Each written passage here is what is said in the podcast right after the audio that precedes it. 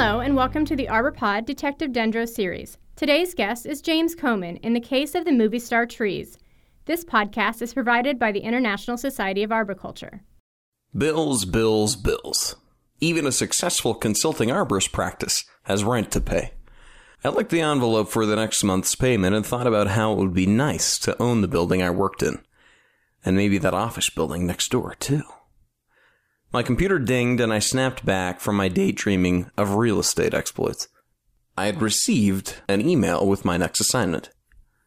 Detective Dendro, I'm an attorney representing Sia Arazikian in the Bel Air neighborhood of Los Angeles. A stand of Italian cypress, Cupressus sempervirens trees, growing along his property line was recently damaged by his neighbor's tree crew. We are looking for an appraisal of the loss to aid in our negotiation of a settlement Please meet Sia at his home to examine the damage at your earliest convenience. Don Glassell, attorney at law. Codit had never been on an appraisal assignment before, so I decided bringing him along would prove a good opportunity for him to learn about this aspect of tree care. He grabbed his electronic tablet to take notes. En route to the site, I gave him a crash course in tree appraisal. Appraising a house is one thing. We can use the sales comparison approach to look at uh, what other similar houses are appraised for, but appraising a tree must be totally different. How can we say how much a tree is worth when there aren't any comparably sized trees for sale? Appraisal is simply an opinion of value, I explained.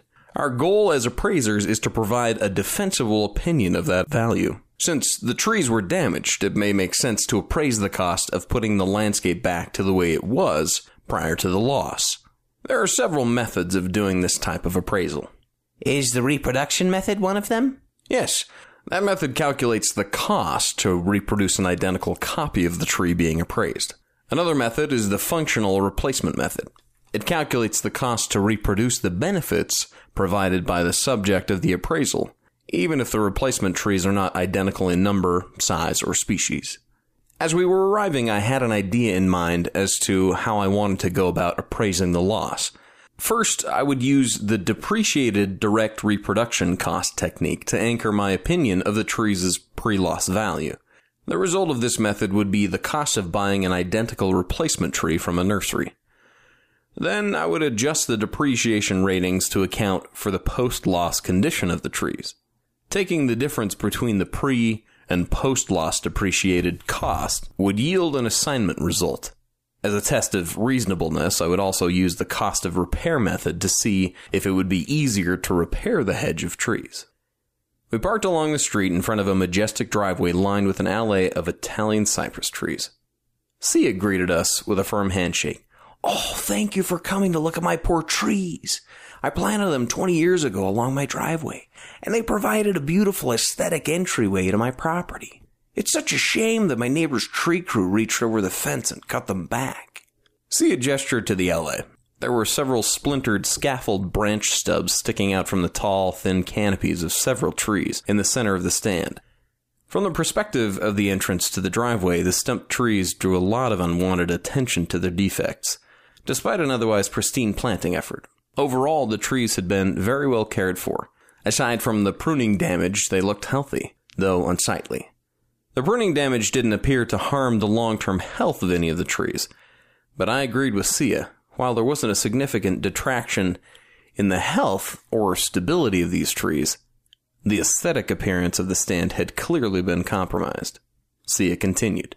Not only did I enjoy looking at these trees, but they made me money too.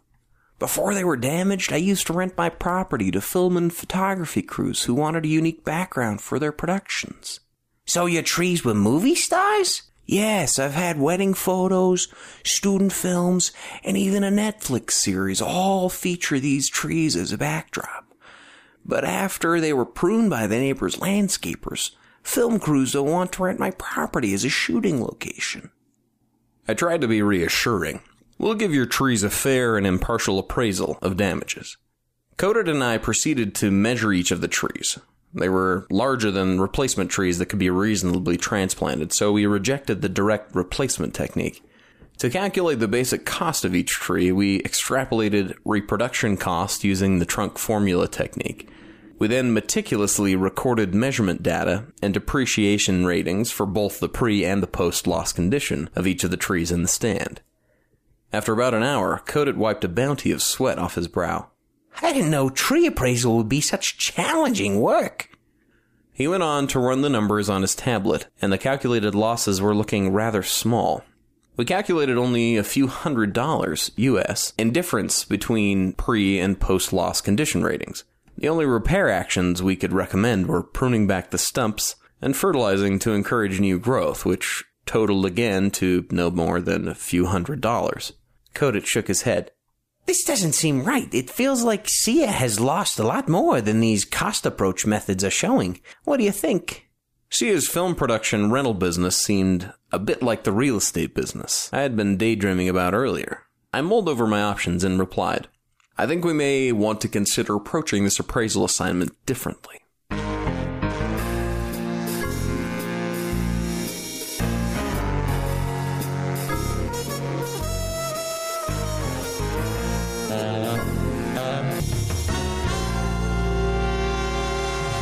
There are three approaches to appraisal, I explained to Codit. Those three approaches include market or sales comparison approach, income approach, and cost approach. Although cost approach is used most often for appraising damaged trees and urban landscapes, it's not the only method to procure a defensible appraisal. The other two approaches are often better suited to an appraisal assignment than cost approach. So what do we do? The cost approach doesn't adequately reflect the amount of loss incurred by the property owner as a result of the damage, and we can't find any comparable Italian cypress trees this size for sale. Codit trailed off, deep in thought. Then I saw his light bulb moment, and he finished his thoughts excitedly. That leaves us with income approach. I nodded. That's right, Codit. If we can quantify the amount of income the property owner has lost as a result of the damage to his trees, we may be able to fairly represent a defensible appraisal of the loss. I turned to Sia. Do you have any records of the income you generate from renting your property? Well, I have my tax returns. That's a good start. We'll also need some evidence that the income was lost. Did any of the production companies send you letters rejecting your property as a filming location? They did, and it was most disappointing to receive them. I think I can pull those letters out for you. Great. Now we have a record of the income generated, and we have evidence that the income is no longer continuing. I turned to my assistant. Tablet ready? In no time at all, we collected the necessary information from the client and ran the numbers. We had calculated the present value of the income lost as a result of the pruning damage over the next five years. Codit marveled at his own calculations. I'm feeling good about this approach to the appraisal. It's good work, I added, commending him.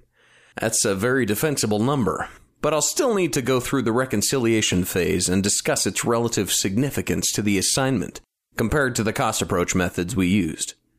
I should have this report to Sia by the end of the week. The client looked relieved. Thank you for your brilliant work, detective.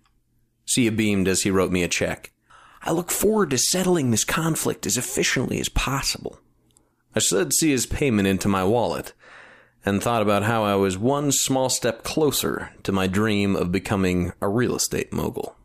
We hope you enjoyed this episode of the ArborPod Detective Dendro series. You can earn CEUs for this podcast. Just log in at the ISA store, click online CEU quizzes, and find the Detective Dendro quizzes.